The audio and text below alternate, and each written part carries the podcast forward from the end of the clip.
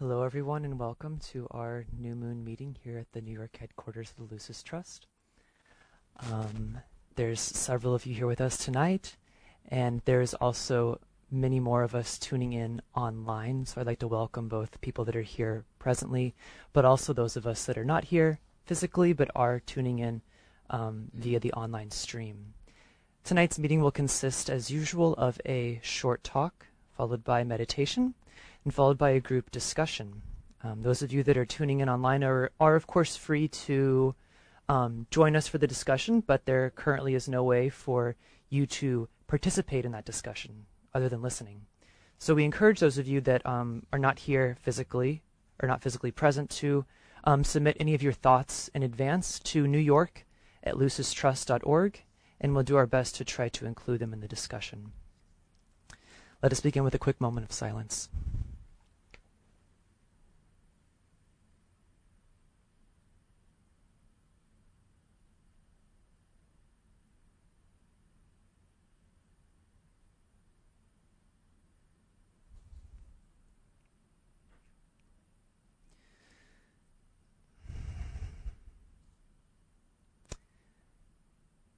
Tonight's talk will be about desire, and specifically some of the ways in which this ever-constant and ever-present force affects each of us, and how this force can be directed and manipulated towards spiritual ends.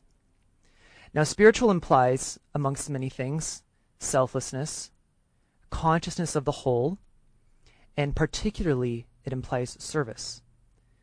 Now, another way to define service could be the ability of the human being to conform to and to act in alignment with the divine plan. This approach to spirituality and to service assumes that the purpose of human evolution is in order to make the three planes of human living, those worlds of physical experience, of emotional living, and of mental thought, conform to their divine archetypes, and for the right relationship to be established between all the kingdoms of nature, but specifically within humanity. Now, of particular interest to us tonight is desire. And as we all know, desire can be an incredibly motivating force, propelling us forward in spite of hardships, but it can also be an obstacle when the desire body pulls us towards that which is not intended. Now, it's the mind that formulates intention and then chooses a course of action. But when the desire body remains magnetically attracted to that which is not intended, conflict ensues. Now, sometimes in order to resolve this conflict, we compromise and meet the desire body halfway. This seems sensible, and often we believe it's unavoidable. And sometimes this whole process of meeting this desire body halfway happens mostly or entirely unconsciously. This sort of compromise we all know quite well, and it can be, some examples are when, for instance, we indulge in sweets despite clearly intending to diet, or we procrastinate when we have important work to be doing, or perhaps when we find we exonerate ourselves from opportunities in which others needed aid and we weren't able to give that aid. Now, these three instances also demonstrate the illusory nature of desire, in the ways in which spiritual intention, formulated by the mind, can clearly be thwarted by a desire body that is undisciplined and uncontrolled. Now, when it is controlled and rightly directed, the desire body becomes a vehicle for creative, unifying, and redemptive love. And so for those of us upon the discipleship path, or upon a spiritual path, this then begets the question, how to achieve the right use of this desire body? In other words, what is right desire, and how can it be achieved? The Tibetan writes that the practice of harmlessness is the method whereby the disciple learns to perfect right desire. He states that when perfect harmlessness is achieved, there is then nothing in the disciple which is hostile to any form of life. This type of harmlessness goes beyond simply physical action and includes harmlessness of desire and of thought as well. The achievement of harmlessness is not easy and requires a vigilant mind and the constant supervision of all activity in order that thought, action, and desire all respond to the illumined mind rather than the downward pull of form. Achieving right desire also requires us to achieve right relationship between ourselves and others. The Tibetan gives three rules for the right direction of astral energy, otherwise you could call it desire energy, that beautifully define this relationship. These rules of right speech, right thought, and right purpose clearly outline the path that we as spiritual servers must tread. Rule 1 of right speech reads, "Enter thy brother's heart and see his woe, then speak. Let the words spoken convey to him the potent force he needs to loose his chains, yet loose them not thyself. Thine is the work to speak with understanding. The force received by him will aid him in his work." Rule 2 of right thought states, "Enter thy brother's mind and read his thoughts, but only when thy thoughts are pure, then think. Let the thoughts thus created enter thy brother's mind and blend with his, yet keep detached thyself, for none have the right to sway a brother's mind. The only right there is will make him say, he loves, he standeth by, he knows, he thinks with me, and I am strong to do the right. Learn thus to speak, learn thus to think." The third rule of right purpose: "Blend with thy brother's soul and know him as he is. Only upon the plane of soul can this be done. Elsewhere the blending feeds the fuel of his lower life. Then focus on the plan. Thus will he see the part that he and you and all men play. Thus will he enter into life and know the work accomplished." Now, perfect harmlessness and the right use of the astral body lead to the ability to express a love that transcends devotion, that transcends attachment, and magically and scientifically bring about a right relationship between two opposing forces. And with this in mind, let us together sound the affirmation of love, imagining and visualizing the practice of harmlessness, creating right relationship between individuals and groups throughout the world. The affirmation of love can be found in the card on your seats. We'll follow it with a single sounding of the sacred word, the Om.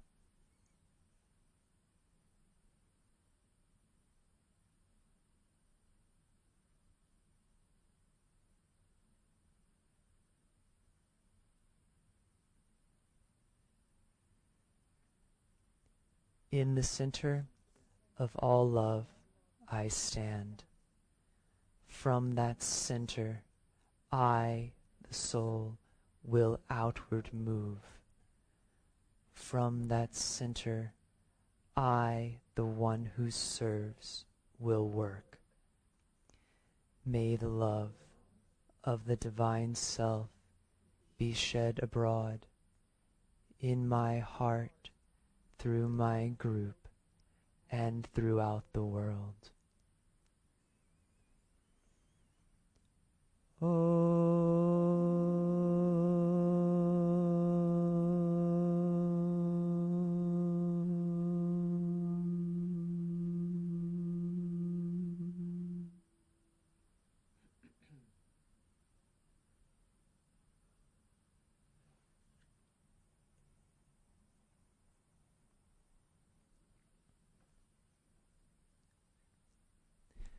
Today, the desire body of humanity is being rapidly strengthened, disciplined, and successfully directed by the mind towards creative ends. This desire force becomes ambition when it is directed towards personality achievement and reinforces the barriers between individuals. This inhibits the establishment of right relationship. On the other hand, desire force becomes aspiration when it propels us towards whatever spiritual or mental goal the mind envisions.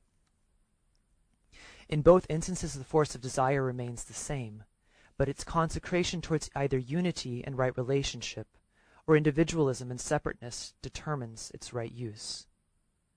And today at the national level, there is obviously an intensification of the conflict between the forces of separatism and the forces of unification. This battle is playing out less so between nations than it is within nations themselves. The conflict is between two opposing forces, not often, but each vying to determine the national identity. The conflict arising between the nations is, though present, is usually subsequent to this identity conflict and secondary rather than a primary effect. This conflict of identity is existential in a purely ideological sense, because two conflicting identities are vying for power. One must eventually die out, and the other must succeed. Now, one clear example of this can be seen, of course, in the Brexit crisis in Britain, but also throughout the world, the rise of so-called populism is also a clear example. If we look back at Rule 3, we can find guidance for this situation. It states, "Blend with thy brother's soul and know him as he is. Only upon the plane of soul can this be done. Elsewhere the blending feeds the fuel of his lower life." It is important to keep in mind that the battle is not between the political left and the political right, or between isolationist and cooperative foreign policies. Both of these conflicts largely fuel the lower life, no matter what side you stand on. That the true crisis concerns whether the force of desire and its higher correspondence, the energy of will, are properly directed. Misplaced desire is therefore the problem, and right direction of desire is the solution. Now, right desire is a potent asset in this battle between these two forces, this battle for national identity, because the majority of individuals in the world do respond most strongly to this force. There is also a correlation between desire and the will. Through ambition, desire expresses as the will to personal betterment. Through aspiration, desire expresses as the will to service. And once the soul is expressing through the lower vehicles, desire expresses as goodwill, which is motivated by the will to good. The will to good is an expression of the purpose of divinity itself. Now, goodwill is what results when the desires of nations is directed towards the creation of a right and spiritual identity and no longer fuels the lower life. And to many people, goodwill is an energy which is largely misunderstood. It seems at face value sometimes overly simplified, or a nice sentiment but largely innocuous when applied to world affairs. And this mistake occurs because this occurs when goodwill is judged solely by its materialistic utility, or its usefulness. Now, goodwill has an incredibly potent and transformative effect. Its creative potency lies in its ability to redeem and transform relationship, and the material results that ensue are entirely secondary, but definitely a result of this transformation of relationship. When national identities are based on goodwill, peace on earth will ensue, and it will be a peace that is powerful, creative, and deeply evocative of the best and highest which humanity can bring forth. And we must all do our part to see that the energy of goodwill finds expression during this decisive time in the life of humanity. Now, our meditation tonight subjectively aids those workers throughout the world in which the energy of goodwill, this energy that transforms right relationship, is able to find expression. So as we now engage in meditation, let us keep in mind the transformative, scientific, and also the magical effects of this very potent energy, very potent force in establishing right relationship.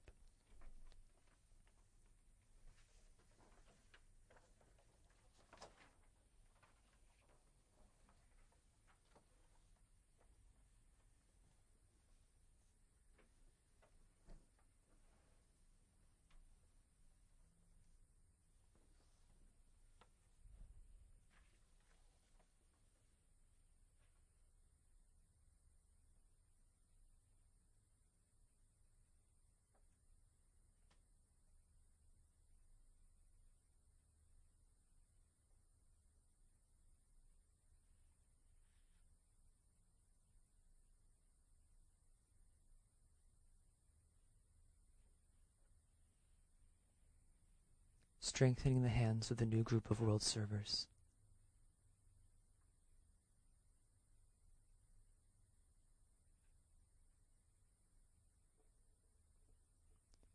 Group fusion. I am one with my group brothers, and all that I have is theirs. May the love which is in my soul pour forth to them. May the strength which is in me lift and aid them. May the thoughts which my soul creates reach and encourage them.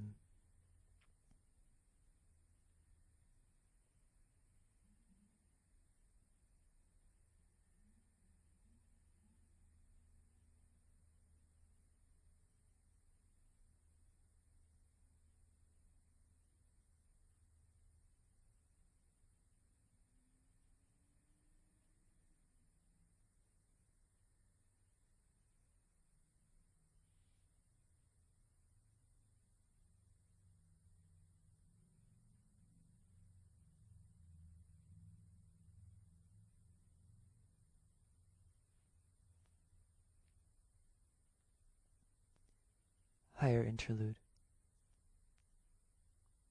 Alignment. We recognize our place as a group within the heart center of the group of world servers.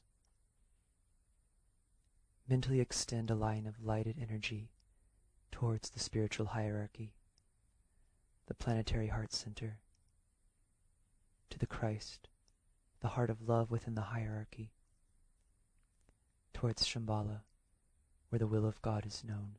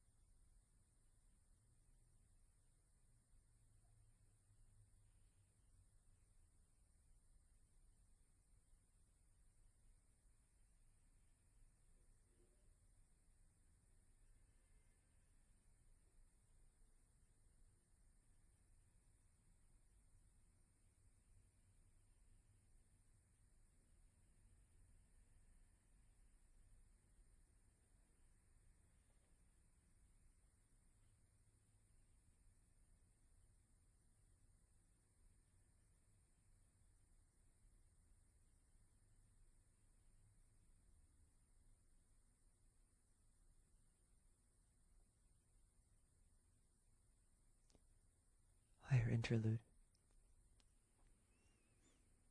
Hold the mind focused for a few moments on the planetary role of the group of world servers, mediating between hierarchy and humanity, responding to hierarchical impression, and mediating the plan into existence.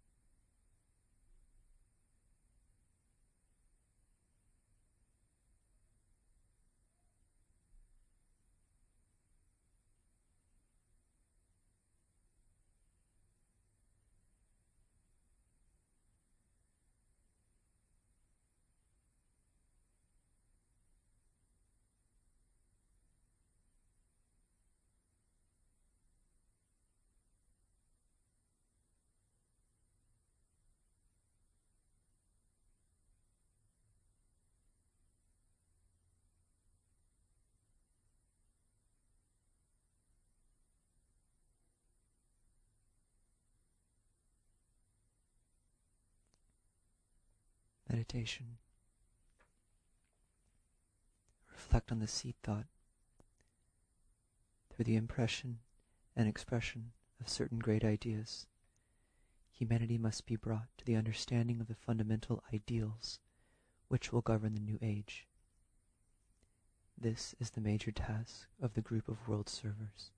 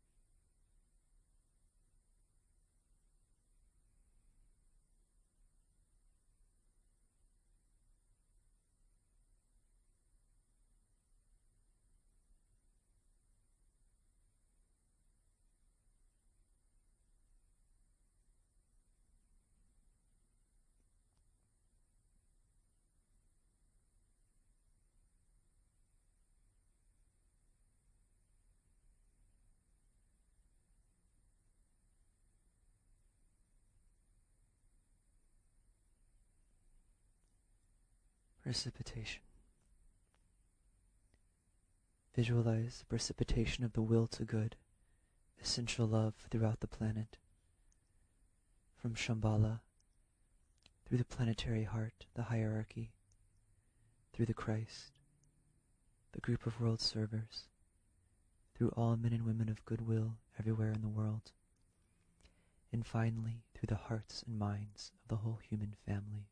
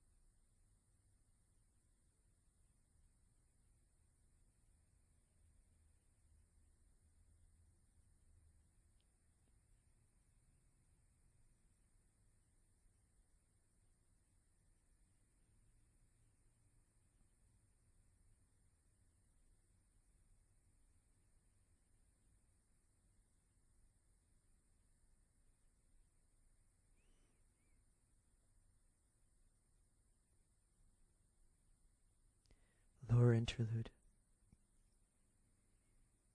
Consider the many ways in which the power of the one life and the love of the one soul are working out in the world through members of the group of world servers, so building the thought form of solution to world problems.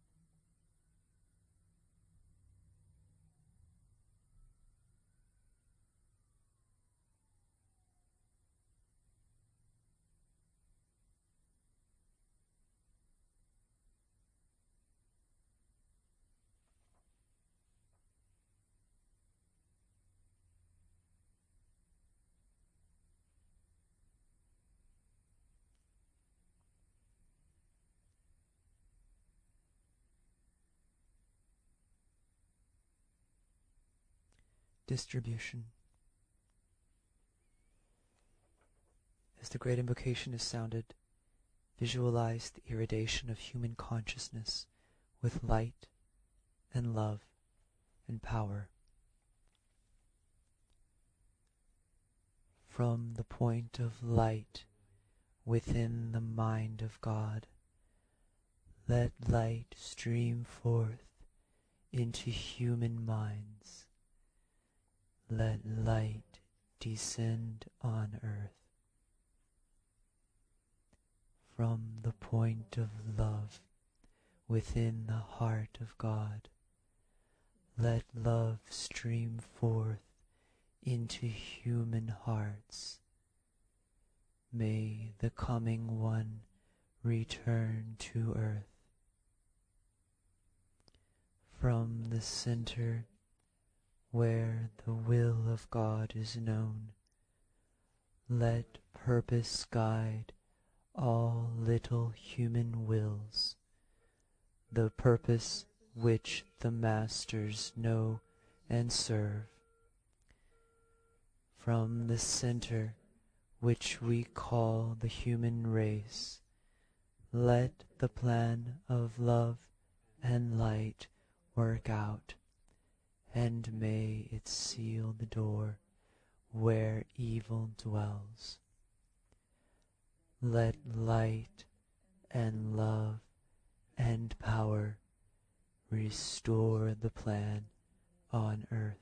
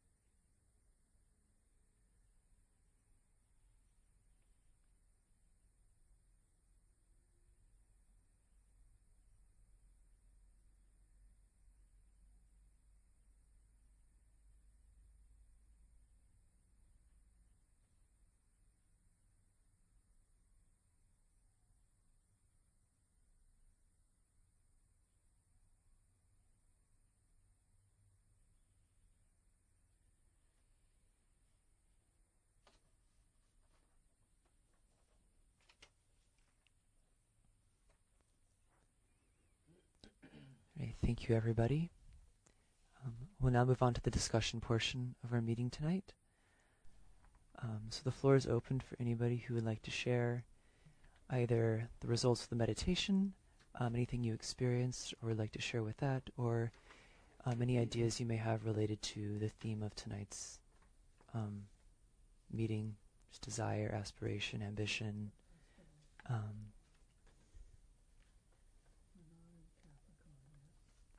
That's the announcement on the back of your meetings is actually for the next full moon. So, but the other side that says new moon is for tonight's meeting.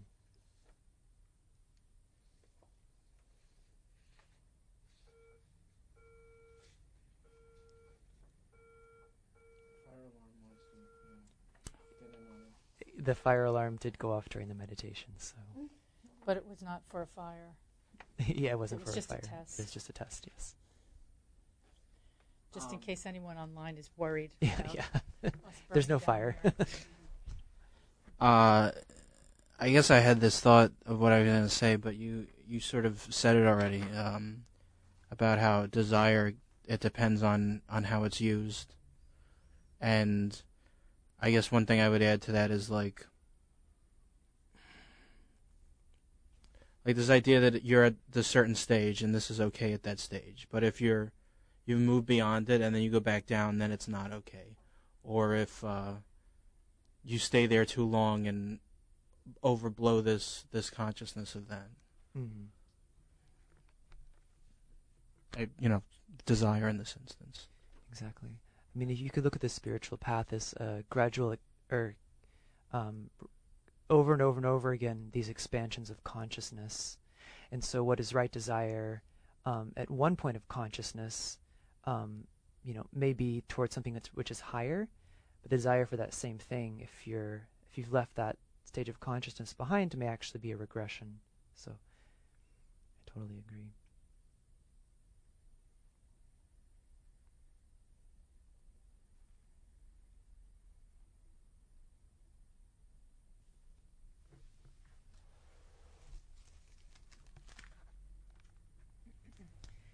Michael, you mentioned in your talk something about the desire for sugar, and what I've been thinking a lot about in spiritual terms is just about addiction, and just how devastating addiction is, not just on the personal level, but on the societal level and on the economic level.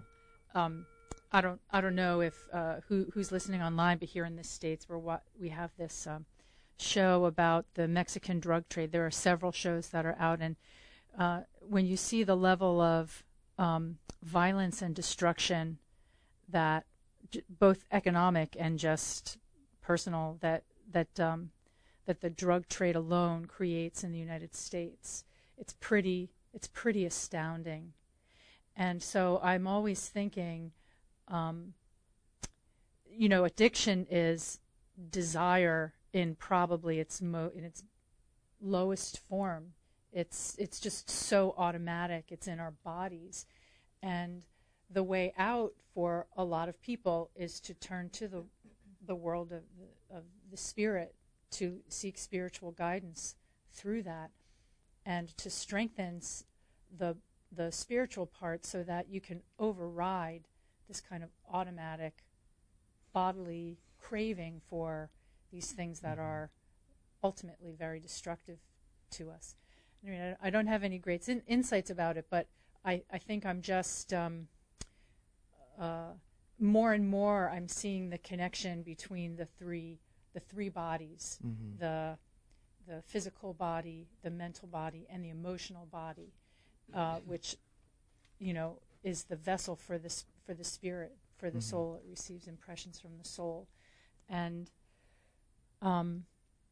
how we can use our minds primarily to make choices that make it easier for our emotional bodies and our physical bodies to receive the message from the soul. So that's just what I'm thinking these days, Thank you.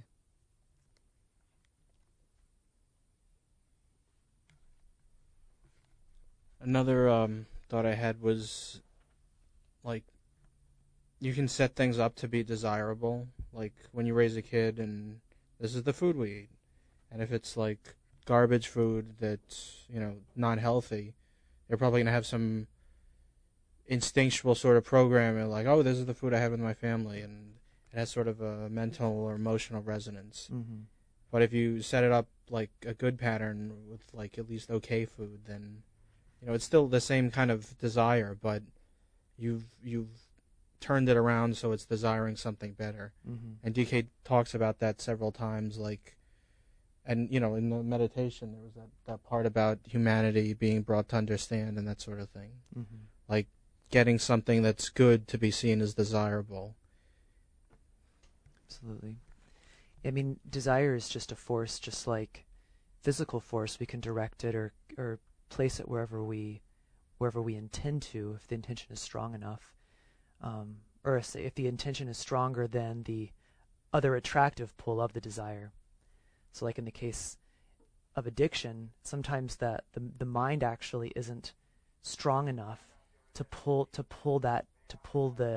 redirect that desire body, so they have to go higher to the soul, or to the spirit, spiritual path. You wanted to speak to me? Okay. And I just wanted to say, too, that another thing that is very helpful in combating addiction is the force of the group. And so if you align yourself with a certain sort of group energy, that group can help you turn your desires in a different direction, just the group support.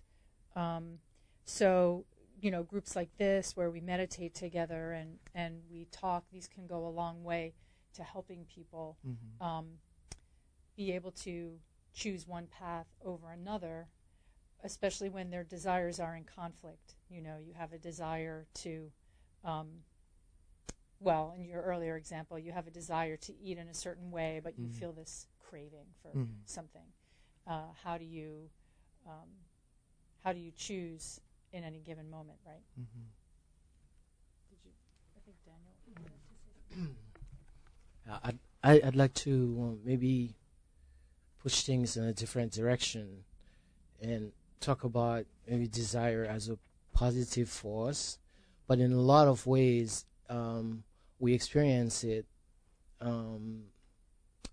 modified by fear, or we pull back because there is a fear setting in, or it's too powerful a force. I mean, even in this case of addiction, there's not usually, it's probably not usually set or by the desire of, inherently, it's not inherently by the desire of what one becomes addicted to. There are probably a lot of other things that actually makes it becomes such a destructive thing. And I think in a lot of cases there is a tremendous, there are a lot of, it's the word is, it's not harm that I'm looking for, but there's a lot of destructive outcome that actually is the result of fear of the unknown, or fear of what we think or something is. But I think somehow, somewhere we will probably learn and have to harness the power of desire, such as the desire to get to the point where we can see that the common good is something worth fighting for, or worth fighting. I mean, the desire for us to understand how we think and how much alike we are in many ways. So in the ways where we suffer, I think, from certain emotions and the, you know, the forces of desire, I think it's in those times, or in the points where we're learning to master and transform it. Mm-hmm.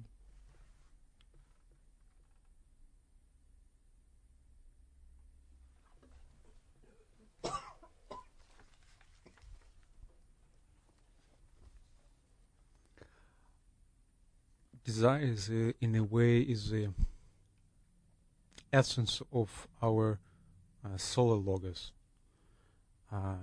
In the second ray logos, it's the quality of attractiveness, the quality of magnetism, and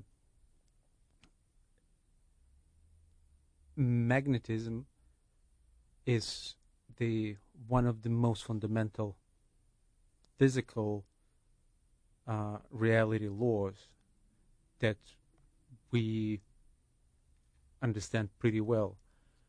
And I think that's one of the fundamental principles of evolution.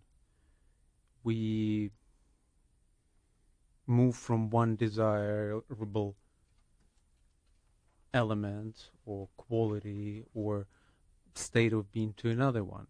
And we know that's the essence of the Sagittarius, from one goal to another goal. We know that for a long time in history, desire was seen as something undesirable and repulsive.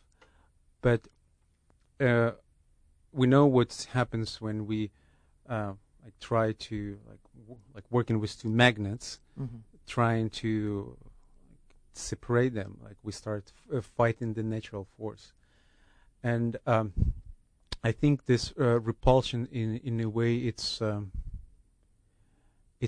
also a stage in the evolution that all aspirants and disciples coming through, facing own lower desires and fighting with them, and noticing that the further you fight those, the more powerful they become, because they get magnetized by your own power. And at some point, I believe disciple have to face those desires and have to face the lower nature and start dealing with it directly and put in the light of consciousness there. And that's the lesson of Scorpio, where a disciple needs to kneel down and lift Hydra towards the light of mind, towards the light of consciousness, and then learning to control it. There is a saying somewhere, I believe it's in esoteric astrology, that Sagittarius rushes blindly till the light of illumination is reached in Taurus. I not remember exact quote, but that's the in Taurus, when the third eye is open, we can start controlling and direct the same desires, but in a more constructive way.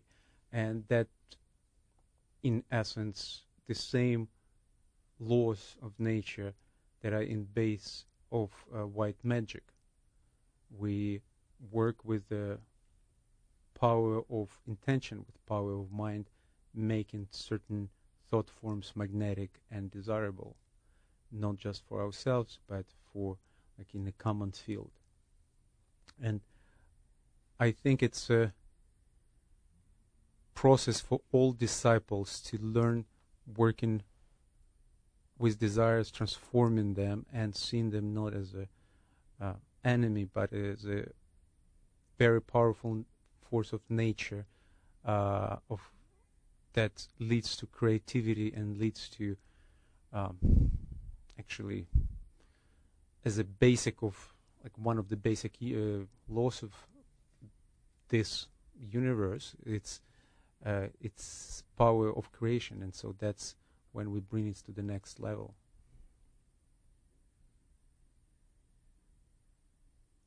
Thank you. I especially like what you said towards the beginning. I don't remember exactly what it was, but what it would appeared in my mind from what you were sharing was that this, desire is the essence of the solar logos, who's the second ray logos, and the Tibetan also writes that the higher correspondence of desire is the will, and I think this could be because the will, as we know, is the purpose of divinity, and with divinity in the solar system being of that second ray quality, there's this that could be what really creates this connection, this relationship between those two, between desire and the will.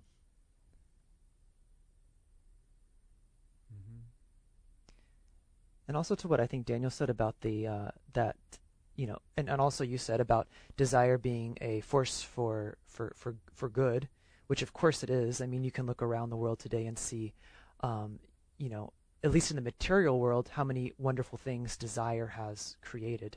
Our civilizations, industrialization, all these technology in general has resulted in more and more people than ever being able to have, fresh water, food, and basic human necessities.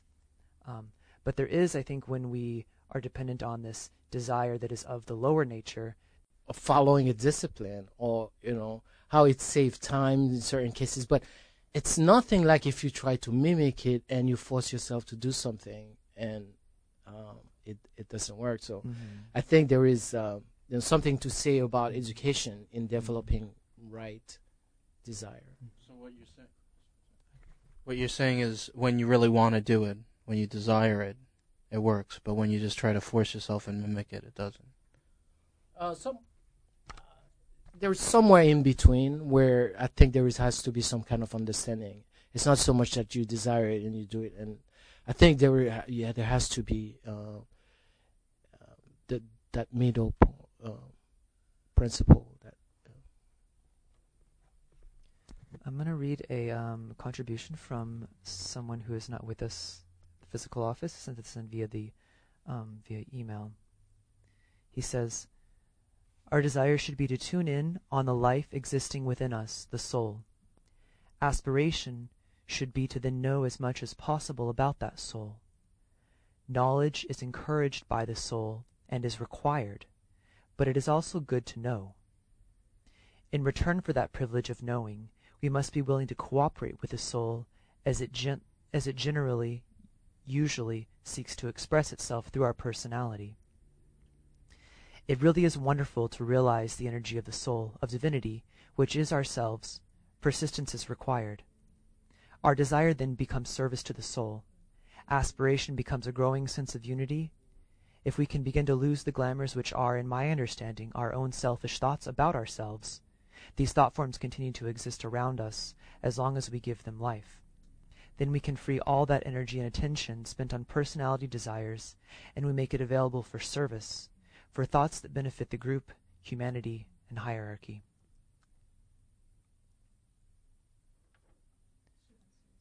Absolutely. Well, I think it was somewhat well said that in Scorpio, you run into all these problems, that your lower self is battling with your soul, and you know what you need to do, but you don't always do it very well. As you come into Sagittarius, when you say, I find the goal and then I find another one, you're actually finding that you have conquered some of it, but not all of it. So in Sagittarius, we have to kind of move on from where we have gotten. And when you come into Capricorn, then you begin to realize what's really happening. But in Sagittarius, we're still looking at saying, well, that was a goal, but it isn't really satisfying what I need to do right now. And so we have to look at it about what is the real desire? What is the desire behind all this? What is the desire we really need to know? And just not flounder along and say, well, I think this is a desire, do the group or whatever, you know. But we have to really decide what the desire is that we need to work on. And as we do that, move on in Sagittarius to be able to do what needs to be done in Capricorn. Thank you.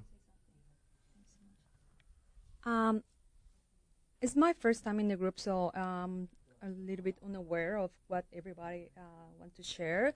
And my understanding about desire is we have two different desires, the desire that come from my ego or the desire that come from my soul. So for me, I understand when I want something that is selfish, it's going to be a bad desire. Maybe I could like expend like $1,000 in something meaningless, while I can use that for a donation if anybody can have that possibility.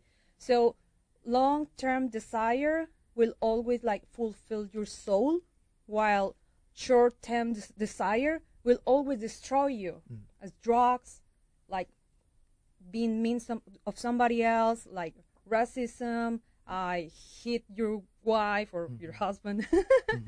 But it's also... in the same way, it's crazy because it's good. When you have bad desire, it's always giving you pain. But in long term, you will have so much bigger pain that you will say, I think I'm in the wrong way. I want to change.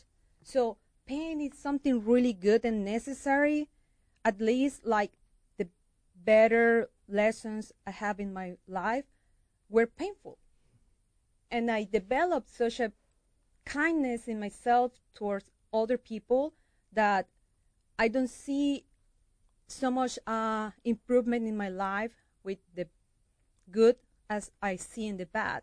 And most of us, we always try to run away from the pain, but pain is good if we know like if we say, instead of being in the victim place, oh, why is this happening to me? What can I learn from this? Mm-hmm. And it's very hard and it's not easy. And we always have to, like, at least I have to always ask to myself, what is the right decision right now? Is this going to be a long-term fulfillment, or is this going to be a short-term fulfillment? Is this going to benefit my ego, or is this going to benefit my soul? As he say, like, how can we know when it's like a good desire? A good desire is something that will make your soul happy. Mm-hmm. For me, I could be wrong. And a bad desire is something like you will have a short-term fulfillment, and after that, we always feel bad. Like, I don't know, like something bad, like, cheesecake is bad for me, but it's a short-term mm-hmm. desire, and I eat it, and then I mm-hmm. start to feel bad because I have diabetes. So that's, we know it's bad. Mm-hmm. So your soul is saying, I want to be healthy, mm-hmm. and it's not going to be very pleasant.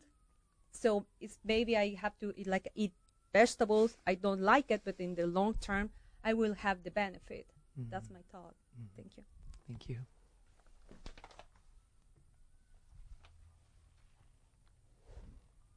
I think we're just about time for one more closing thought. So if there's anybody who wants to close this up. Yeah. When I was thinking about desire, I was just thinking about the obvious. If you're on a spiritual path, the reorientation of that desire.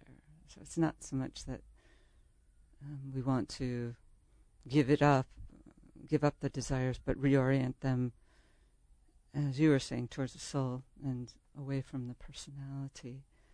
And I think Sagittarius gives us a great symbol of that in its rulers. Like, each sign has 3 rulers, and the more personality ruler, then the more soulful ruler, and then the more spiritual, the highest aspect, monadic ruler. And the highest aspect in Sagittarius is Mars, the planet of desire generally. And so it really shows the progression from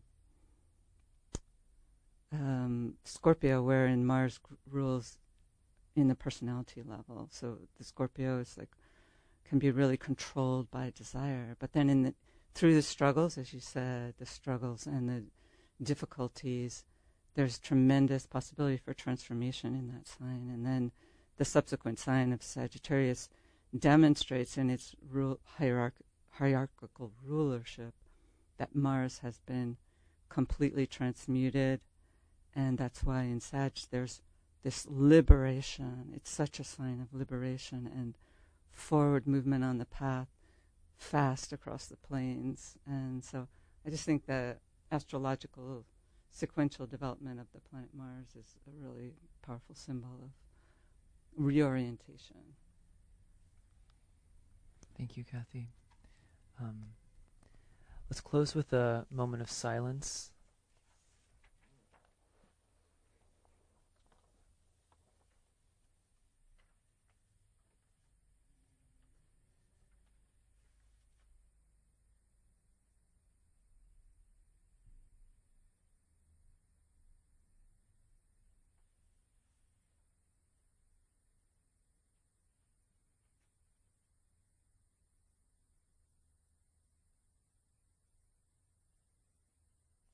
Thank